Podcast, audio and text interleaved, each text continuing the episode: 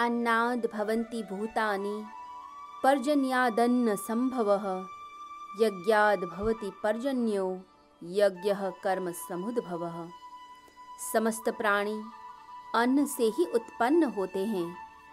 अन्न की उत्पत्ति पर्जन्य से, पर्जन्य की उत्पत्ति यज्ञ से, और यज्ञ कर्मों से उत्पन्न होता है। कर्म ब्रह्मोद्भवम विद्धि। ब्रह्माक्षर समुद्भवम। तस्मात् सर्वगतम ब्रह्म नित्यम यज्ञ प्रतिष्ठितम। कर्म की उत्पत्ति ब्रह्मा जी से होती है और ब्रह्मा जी अक्षर तत्व से व्यक्त होते हैं।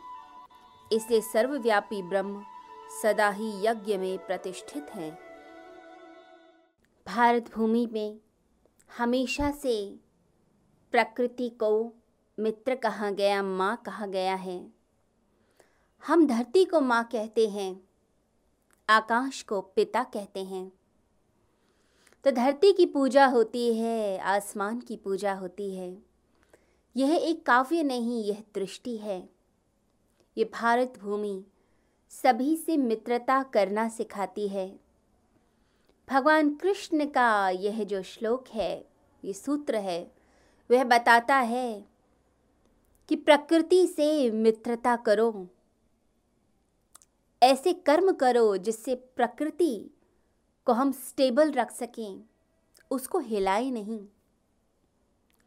वेस्ट ने, पश्चिम ने सदा प्रकृति से एक शत्रुता की है।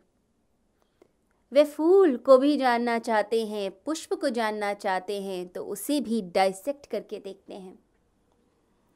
बटर रसेल की एक बुक है कॉन्करिंग ऑफ़ द नेचर यानी प्रकृति पर विजय, वो प्रकृति पर विजय प्राप्त करने की बात करते हैं। परंतु भारत भूमि माँ समझती है और माँ पर विजय नहीं होती। माँ का तो सम्मान होता है, उसकी रक्षा होती है और उसकी रक्षा के लिए जो उसके पुत्र होते हैं, वो कुछ भी करते हैं। तो हम प्रकृति को माँ मानते हैं, परंतु जो पश्चिम है, वेस्ट है प्रकृति पर विजय प्राप्त करने की बात करता है। यदि मेरा हाथ सोचे कि पूरे शरीर पर मैं विजय प्राप्त कर लूँ तो ये संभव नहीं। यह हाथ हिस्सा है इस शरीर का। इस शरीर से अलग नहीं हो सकता। बिल्कुल इसी तरह ये मानव प्रकृति से अलग कैसे हो सकता है?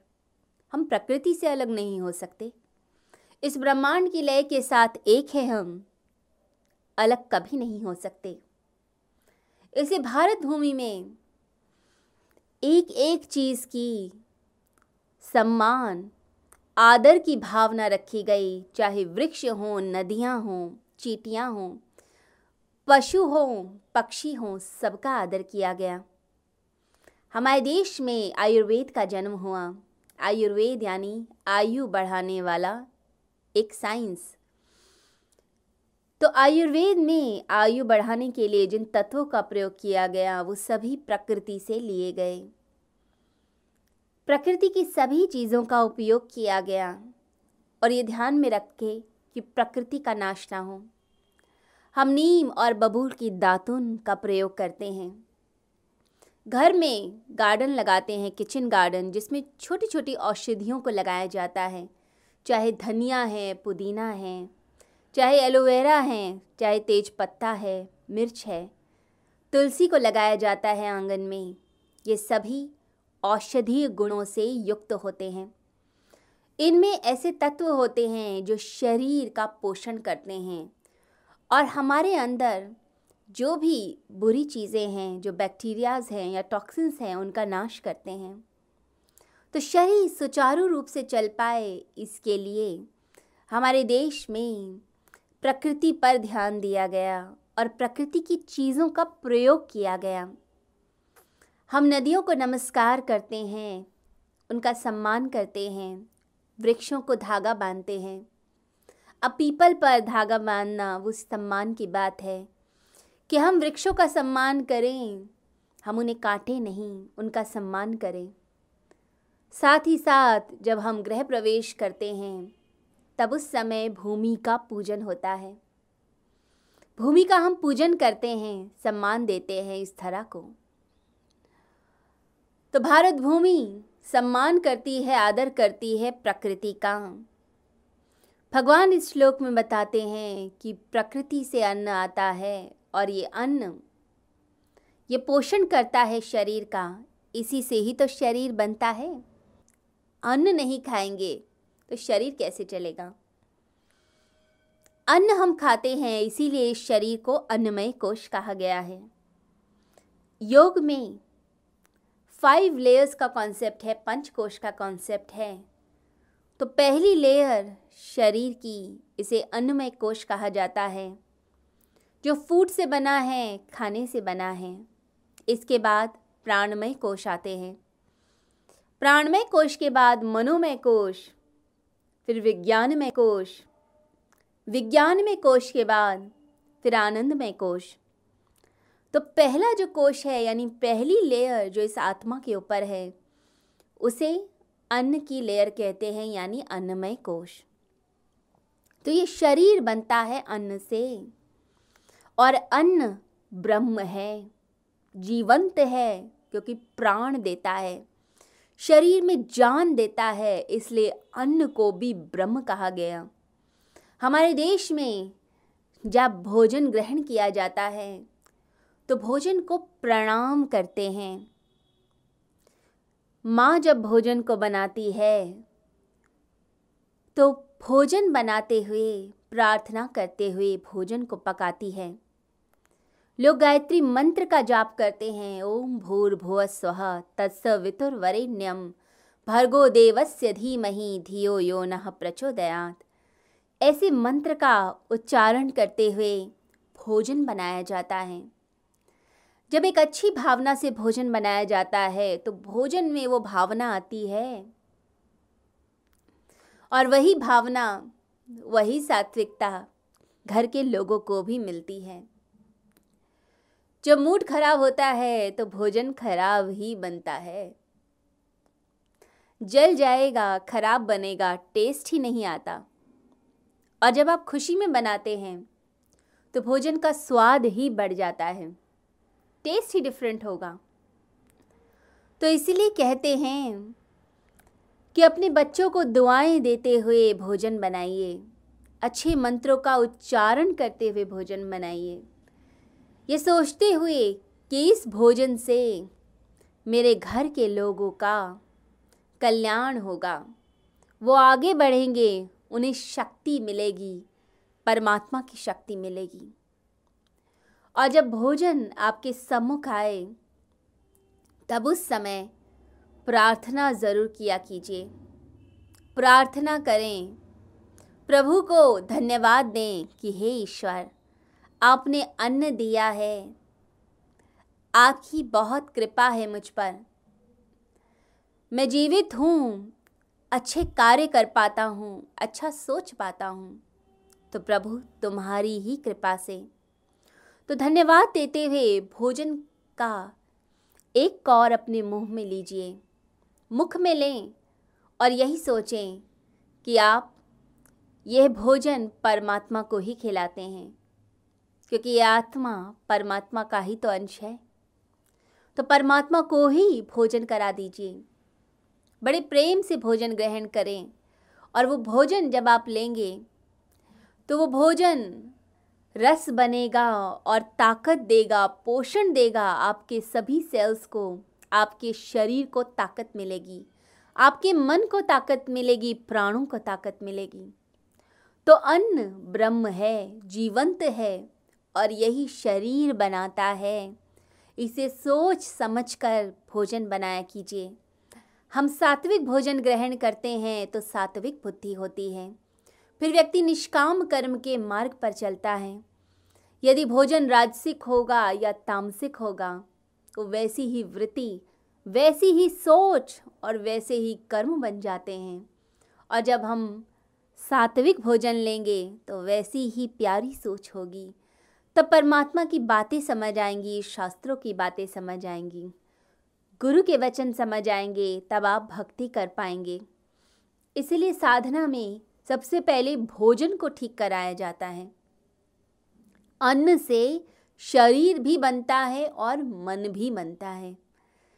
मन शरीर का सूक्ष्म हिस्सा है, दोनों जुड़े हुए। इसलिए शरीर परेशान होता है तो मन पर प्रभाव आता है और मन परेशान होता है तो शरीर इफ़ेक्टेड होता है।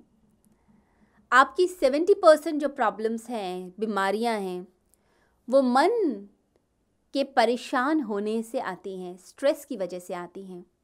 तो दोनों चीज़ें जुड़ी हैं। इसलिए लोग पहले के समय में कहा करते थे कि जिनके घर में आपकी बने नहीं, जिनसे विचारधारा न बने, उनके घर का अन्न मत खाएँ, क्योंकि अन्न का प्रभाव पड़ता है। किसी का भी भोजन ग्रहण कर लेना, किसी के यहाँ भी खा लेना, यह भी गलत है। जब आप घर का भोजन खाते हैं, सात्विक खाते हैं तो सोच पर असर पड़ता है। क्योंकि घर में जब माँ भोजन बनाती है तो बड़े प्यार से, पवित्रता से बनाती है। अपने बच्चे के लिए सोचकर बनाती है कि मेरा बच्चा खुश होगा, इसे खा के आनंदित होगा। उसका पोषण होगा, विकास होगा, इसलिए बनाती है। परंतु जब हम कहीं भी जाके खा लेते हैं तो वो भोजन में भावना नहीं होती। तो अन्न शरीर का निर्माण करता है और ये अन्न आता है वर्षा से। जब वर्षा होती है, उसे जल मिलता है, तब अन्न की प्राप्ति होती है। और ये वर्षा आएगी मेघ से, परजन्य से, जैसे गीता में भगवान श्री कृष्ण कह रहे हैं कि परजन्य यानी मेघ वर्षा को देते हैं। जब मेघ निस्वार्थ भाव से भरते हैं तो अपने जल को कुर्बान कर देते हैं। बांट देते हैं। ऐसे ही समुद्र जब अपने जल को कुर्बान करता है, दे देता है मानवता की भलाई के लिए, तभी वह जल ऊपर मेघों तक पहुँचता है। फिर मेघ उस जल को संसार की भलाई के लिए दे देते हैं। अपने पास नहीं रखते। तो मेघों से जल आता है और वो जल अन्न बनाता है। परंतु मनुष्य क्या करता है? भगवान के बनाए पूरे सिस्टम को हिलाने की कोशिश करता है।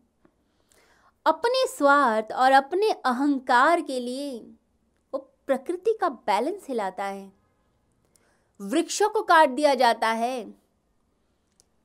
वृक्ष काटे जाते हैं बड़ी बड़ी इमारतें बनाने के लिए। जंगल खत्म हो रहे हैं। थर्टी परसेंट लैंड जंगलों की होनी चाहिए किसी भी देश में।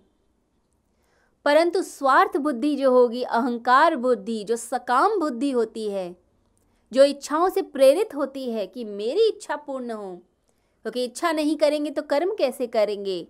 ये जो सोच है, ये क्या करती है? आप अपना भला करने के लिए इस प्रकृति का बैलेंस बिगाड़ते हैं। वृक्ष काट दिए जाते हैं क्योंकि इमारतें बनेंगी, सड़कें बनेंगी। आप आगे से आगे धन कमा पाएँगे। ये सोचकर जब वृक्ष कटते हैं तो आप समझिए कि प्रकृति का बैलेंस हिलता है। ये वृक्ष ही तो वर्षा को बुलाते हैं। ये तो साइंटिफिक फैक्ट है। जहाँ भी वृक्ष कम होंगे, उस जगह वर्षा भी कम होगी। तो वृक्ष पुकारते हैं वर्षा को, वर्षा के जल को। और वर्षा आती है। आप देखते हैं कि जहाँ जहाँ वृक्ष कटे, जंगल हटे धीरे धीरे वह जो भूमि है, वो उपजाऊ ही नहीं रही फर्टाइल नहीं रही डेजर्ट बन गई, रेगिस्तान बन गई, रेत ही रेत। सहारा डेजर्ट जहाँ पर है, पहले वहाँ जंगल हुआ करते थे। पर मनुष्य की स्वार्थ बुद्धि से क्या हुआ? जंगल कट गए और वो पूरी लैंड डेजर्ट बन गई, किसी काम की नहीं रही। बिल्कुल बेकार। तो जब अहंकार और स्वार्थ से कर्म होते हैं तो प्रकृति का बैलेंस हिलता है। जब बद्रीनाथ और केदारनाथ की त्रासदी हुई तो उस समय पता चला कि इतने वृक्ष पहले काटे जा चुके थे, कि प्रकृति का बैलेंस हिला और उस बैलेंस को ठीक करने के लिए प्रकृति ने उस स्पेस को भरने के लिए वो पूरी त्रासदी हुई। तो पर्वत हिलते हैं जब आप पर्वतों पर लगे हुए वृक्षों को काटते हैं। इकोलॉजी जो इकोसिस्टम है वो पूरा सिस्टम ये बताता है कि प्रकृति एक परिवार की तरह रहती है। कड़ियाँ हैं जो जुड़ी हुई हैं। एक कड़ी को हिलाइए, दूसरी भी हिलती है। आप वृक्ष कम कीजिए, वर्षा कम हो जाएगी। बिल्लियाँ कम हो तो चूहे बढ़ जाते हैं। पक्षियों को ख़त्म कीजिए तो कीड़े बढ़ जाएँगे। तो हर चीज़ एक बैलेंस में है। जब आप ज़्यादा एसी, फ्रिज और बड़े बड़े स्पेस क्राफ्ट लॉन्च किए जाते हैं तो ओजोन लेयर ख़राब होती है। उसमें होल्स होते हैं। और जहाँ जहाँ होल ज़्यादा हैं, उन देशों में, उन कॉन्टिनेंट्स में स्किन कैंसर की प्रॉब्लम ज़्यादा है। तो स्वार्थ और अहंकार में जब भी कर्म होंगे तो वो कर्म प्रकृति का बैलेंस बिगाड़ेंगे और बैलेंस हिलने से मनुष्य जाति पर उसका असर पड़ता है।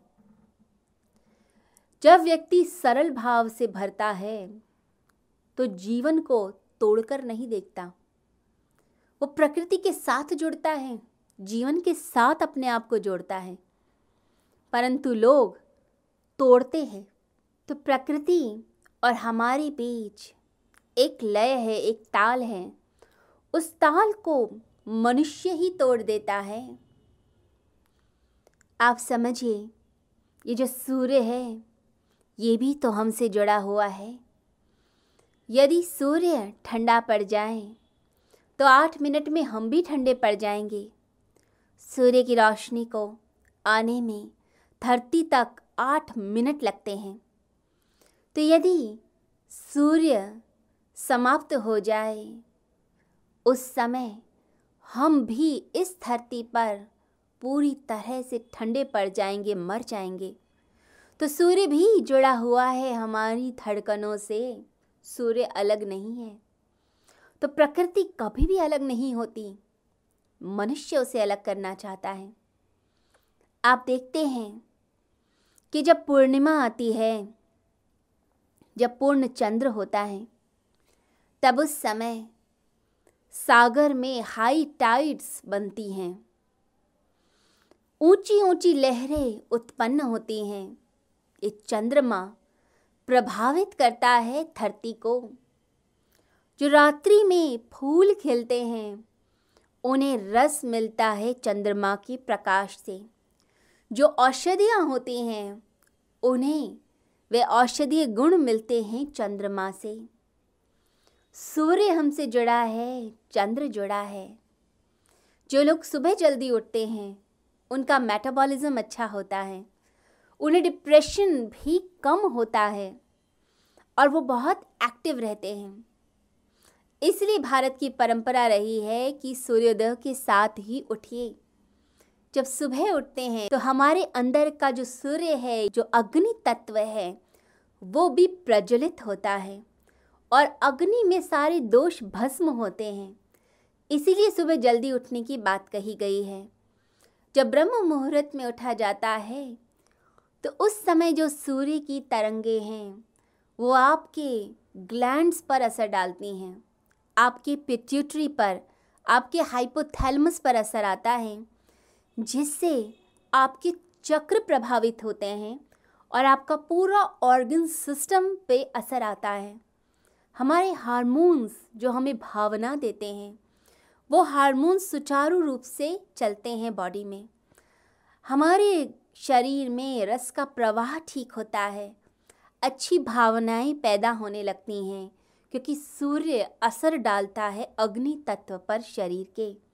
तो सभी चक्र प्रभावित होंगे, शरीर का सिस्टम प्रभावित होगा। और जब बैलेंस बिगड़ेगा, जब आप आलस्य करेंगे, तब उस समय वह अग्नि तत्व प्रभावित होता है। ऐसे भारत की परंपरा रही है छठ पूजा की, जब सूर्य की उपासना करते हैं। तो ये सब चीज़ें इशारा करती हैं कि प्रकृति से जुड़ो, उसका आदर करो, सम्मान करो। जब हमारे संत, ऋषि मुनि अहिंसा का पालन करते हैं, एक चीटी पर भी पैर नहीं रखते, क्योंकि चीटी भी तो हिस्सा है अस्तित्व का। तो सब चीज़ों का जब आदर किया जाता है तो प्रकृति भी वैसा ही फल देती है।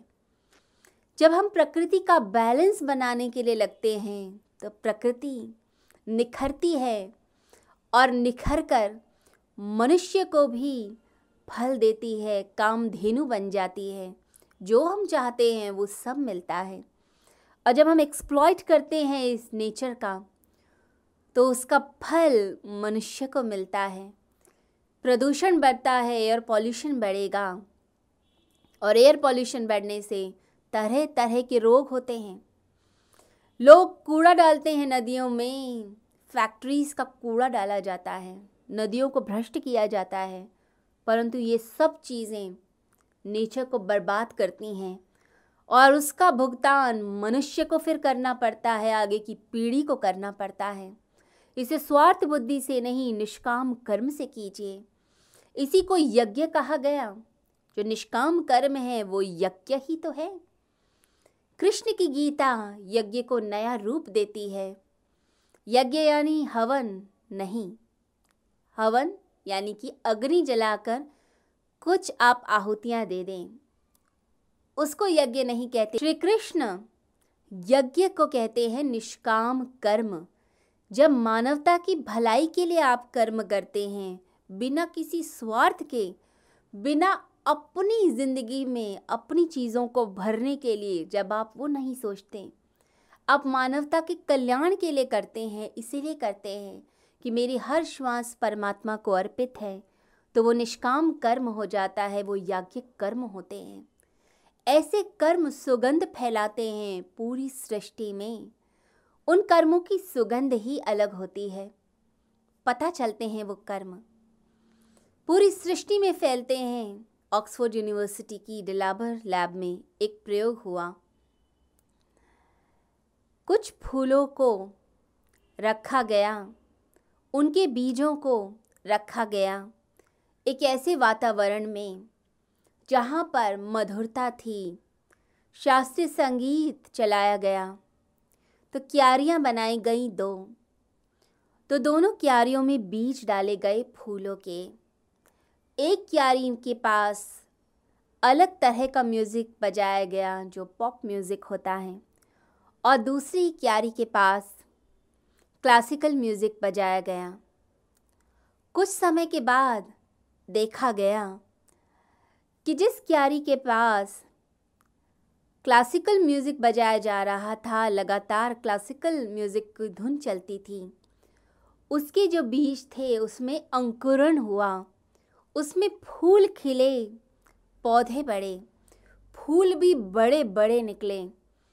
और जिस क्यारी के पास पॉप म्यूज़िक बजाया गया। उसके फूल भी छोटे थे और ज़्यादातर बीजों में से अंकुरण हुआ ही नहीं। तो जो संगीत की जो तरंगे हैं, वो असर डालती हैं बीजों पर। इसी प्रकार से जो कर्मों की तरंगे हैं वो असर डालती हैं प्रकृति के ऊपर।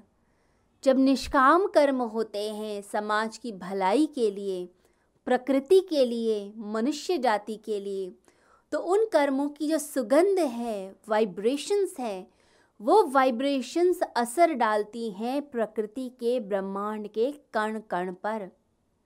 आप देखते हैं कि यदि कोई व्यक्ति दुर्भावना से बैठा है आपके पास निगेटिविटी से बैठा है तो आपको थोड़ी देर में ही अच्छा नहीं लगता। आपका मन करता है कि वहाँ से उठ के चले जाएँ। इसमें से नेगेटिविटी आ रही है इस व्यक्ति से। और कोई व्यक्ति जिसके पास आप बैठते हैं, अपने आप ही अट्रैक्शन होता है, अपने आप अच्छा लगता है, क्योंकि इसके अंदर से पॉजिटिव तरंगे आ रही होती हैं। तो हमारे कर्मों की सुगंध प्रभावित करती है। हर क्षण प्रभावित करती है। तो कर्म आपके कैसे? अच्छे या बुरे? अच्छे होंगे। निष्काम भावना से होंगे तो उसका प्रभाव सब जगह पड़ता है। लोग महसूस कर लेते हैं अपने आप। आप अच्छे व्यक्ति हैं या बुरे, पता चल जाता है। क्योंकि अंदर से जो आभा मंडल है, वो सब बता देता है। तो हमारे कर्म, हमारी पकार, हमारी प्रार्थनाएँ उस ईश्वर तक पहुँचती हैं। और वह ईश्वर फिर वैसे ही हमें फल देता है। जब हम अच्छे कर्म करते हैं, प्रार्थना करते हैं, ध्यान करते हैं तो उसका असर भी प्रकृति पर पड़ता है। कहा जाता है कि एक छोटा सा बच्चा अपने पिता के साथ एक सामूहिक प्रार्थना के लिए जा रहा था। सुबह सुबह जब पिता तैयार हो रहे थे तो वह भी साथ में तैयार हो रहा था। पिता से बच्चा बोला कि सामूहिक प्रार्थना में क्यों जा रहे हैं? इसका क्या लाभ होगा?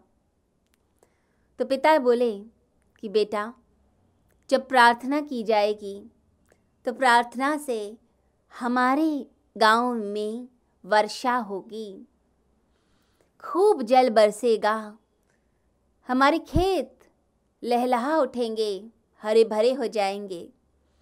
और उसके बाद फिर हम सब धनी होंगे, सुखी होंगे प्रॉस्परस हो जाएँगे। तो बच्चा बड़ा खुश हो गया कि ये तो बहुत अच्छी चीज़ है, ज़रूर जाना चाहिए। जल्दी जल्दी तैयार हुआ। और पिता के साथ उंगली थाम के चल पड़ा। अब रास्ते में पिता ने देखा कि दूसरे हाथ में कुछ छुपा रहा है। पता नहीं क्या बात है। तो बच्चे से बोले कि, बेटा, ज़रा बताना, तुम्हारे दूसरे हाथ में क्या चीज़ है? क्या छुपा रहे हो मुझसे? तो बेटा बड़ा खुश हो गया और खुश होकर बोला, पिताजी, आपने कहा था हम प्रार्थना के लिए जाते हैं। और प्रार्थना करके प्रभु प्रसन्न होते हैं और प्रसन्न जब हो जाएँगे तो वर्षा होगी। तो पिताजी, जब हम प्रार्थना कर लेंगे और वापस घर आ रहे होंगे, अगर तेज़ बारिश हो गई तो फिर हम कैसे बचेंगे बारिश से? इसलिए छाता लेकर आया हूँ। तो पिता उसकी बात सुनकर मुस्कुरा उठे। बच्चे को इतना विश्वास हो जाता है कि पिता ने कहा है तो ज़रूर होगा। और मनुष्य ऐसा है कि परमात्मा स्वयं बोल रहे हैं, परंतु उनकी बातों पर, उनके वचनों पर विश्वास ही नहीं कर पाता। ये हमारा विश्वास और हमारी श्रद्धा ही तो हमें जताती है। जब पुकार आती है हृदय से, वो पुकार परमात्मा सुन लेते हैं। परंतु मनुष्य अविश्वास के साथ प्रार्थना करता है। लगता है, संदेह होता है उसे, होगा कि नहीं होगा। इसी कारण उसकी प्रार्थनाएँ भी स्वीकार नहीं होती। तो हमारे सात्विक जो कर्म हैं, वही बैलेंस लाते हैं इस संसार में। ये जो संसार चल रहा है, ये अच्छे लोगों के कारण ही चल रहा है। बुरे लोग दिखते हैं कि पावरफुल हैं, ज़्यादा हैं, परंतु ये जो संसार है, ये पृथ्वी है, टिकी है अच्छाई के कारण। यदि अच्छाई ही ना हो तो पृथ्वी चल ही नहीं सकती, टिक ही नहीं सकती, ये संसार नहीं चल सकता। आटे में नमक डाला जा सकता है और थोड़े नमक से भी रोटी बन जाती है, परंतु नमक में चुटकी भर आटा डालकर आप रोटी नहीं बना सकते। तो ये जो संसार है ये चलता है अच्छे लोगों के कारण, सात्विकता के कारण। और हमारे ये जो अच्छे कर्म हैं, यही मानवता का भला करते हैं, यही प्रकृति का बैलेंस बना के रखते हैं। और जब प्रकृति का बैलेंस बनता है तो यह प्रकृति हमें फल देती है।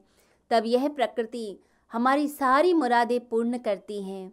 और याद रखिए कि आपके जो अच्छे कर्म हैं, ये भी पैदा होते हैं। पैदा होते हैं ज्ञान से, अच्छे विचारों से। जब आप अच्छे विचारों से युक्त होंगे, तभी तो अच्छे कर्म कर पाएँगे। क्योंकि जैसा विचार, वैसे कर्म। यदि विचार ही गंदे हैं तो कर्म भी बुरे होंगे। और अच्छा विचार आ गया तो अच्छे कर्म होते हैं। इसीलिए सत्संग में जो लोग जाते हैं और अच्छी बातें सुनते हैं वो सात्विक कर्म करने के लिए प्रेरित होते हैं। जो लोग भलाई करते हैं, अहंकार शून्य होते हैं, उनके कर्म ज्ञान से उत्पन्न होते हैं। और जो कर्ता भाव से युक्त होते हैं कि ये कर्म मैं करता हूँ, मेरे को फल की इच्छा है, ये अहंकार बुद्धि, ये अज्ञान रूपी कर्म को जन्म देती है। तो अज्ञानता, यानी अहंकार ऐसे कर्मों को पैदा करता है जिससे बैलेंस बिगड़ता है। तो ज्ञान से उत्पन्न कर्म होने चाहिए, निष्काम कर्म तभी पैदा होते हैं जब अहंकार शून्य होता है। जब भी अहंकार शून्य होगा, तभी ज्ञान आएगा। इसलिए वेदों को ज्ञान कहा गया, ब्रह्म कहा गया। वेदों की उत्पत्ति कैसे हुई? जब ऋषि मुनि साधना में बैठे। अपनी वासनाओं को क्षीर्ण किया, इच्छाओं को क्षीर्ण करते गए। अज्ञान का पर्दा हटाया। अहंकार गलाया। भक्ति करते करते, साधना करते करते, जब अहंकार मिट गया, तब उस समय प्रभु का ज्ञान उनके भीतर उतरा। वो जो ज्ञान अंदर उतरा, उसी को उन्होंने लिख दिया। इसलिए वेद को अपौरुषेय कहा गया है, यानी किसी व्यक्ति ने नहीं लिखा। स्वयं परमात्मा ने उस ज्ञान को बताया। तो जो ऋषि मुनि थे, उन्होंने अपना नाम नहीं लिखा। उन्होंने वेद बोला, यानी नॉलेज और नॉलेज परमात्मा की। वह ज्ञान। तो अज्ञान अंधकार है, यह उसका स्वभाव है। और ज्ञान प्रकाश है, यह उसका स्वभाव है। इसलिए कहते हैं कि ज्योति के दर्शन करो, प्रकाश को विजुलाइज करो मेडिटेशन में। प्रकाश पर ध्यान केंद्रित करने की बात होती है, क्योंकि प्रकाश ज्ञान है और वो ज्ञान प्रेरित करता है अच्छे कर्मों के लिए। तो ज्ञान से उत्पन्न जो कर्म होंगे, वो निष्काम कर्म होंगे, सात्विक कर्म होंगे, अच्छे कर्म होंगे।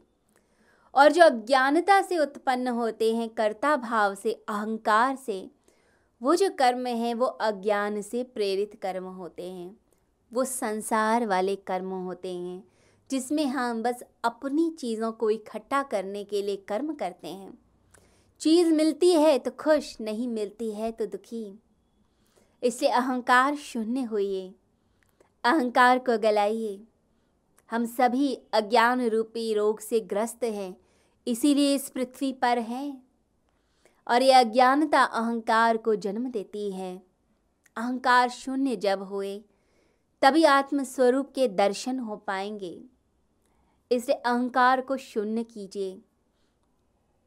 कहते हैं, एक प्रोफेसर एक गाँव में गया।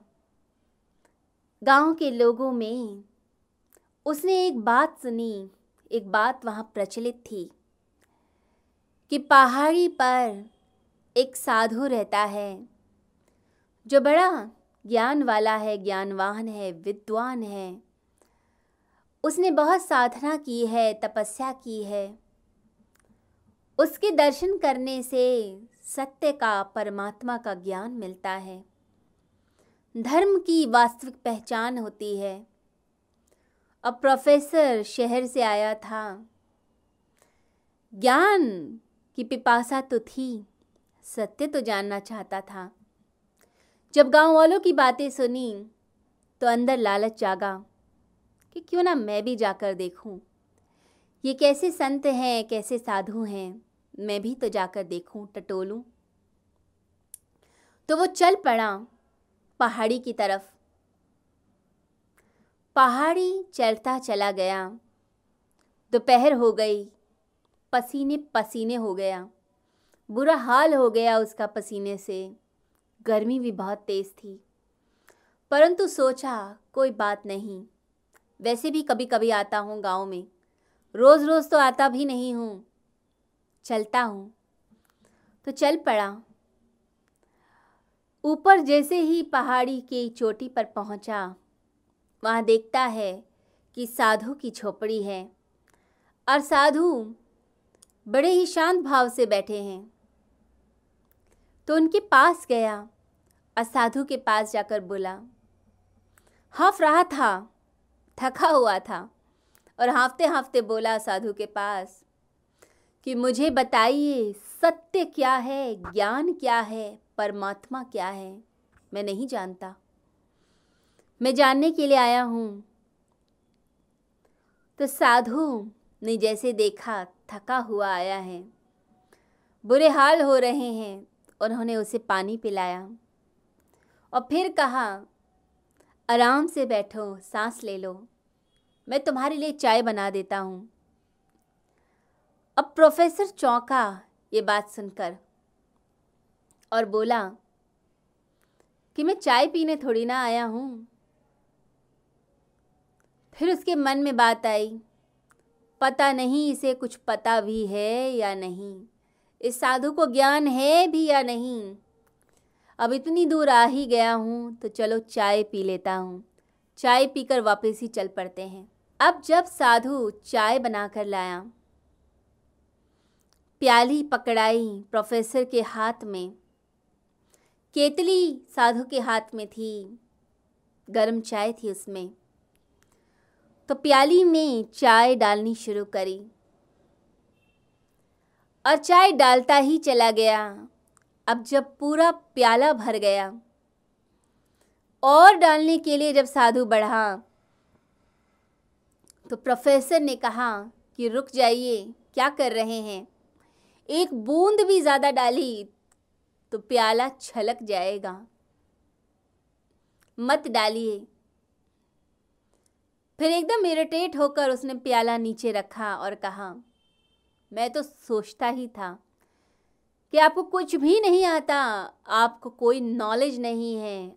आप क्या जानते हैं सत्य के बारे में, धर्म के बारे में, परमात्मा के बारे में? आपको कुछ भी नहीं पता है। तो साधु मुस्कुराए और साधु बोले कि तुम सत्य जानना चाहते हो, ज्ञान जानना चाहते हो, परंतु तुम भीतर से भरे हुए हो। जैसे ये चाय का प्याला भरा हुआ है और एक बूंद भी मैं डालूँगा तो छलक जाएगा। ऐसे ही तुम्हें कोई भी ज्ञान दिया जाएगा, वो ज्ञान छलक जाएगा, क्योंकि तुम्हारा प्याला भीतर से खाली कहाँ है? तुम तो भरे हुए हो दुनिया की बातों में। दुनिया की चीज़ें चलती हैं। तुम तो पहले से बायस्ड होकर आए हो, पहले से तुम्हारे अंदर ज्ञान दुनिया का भरा हुआ है। तो तुम्हें परमात्मा का ज्ञान मैं कैसे दूँ?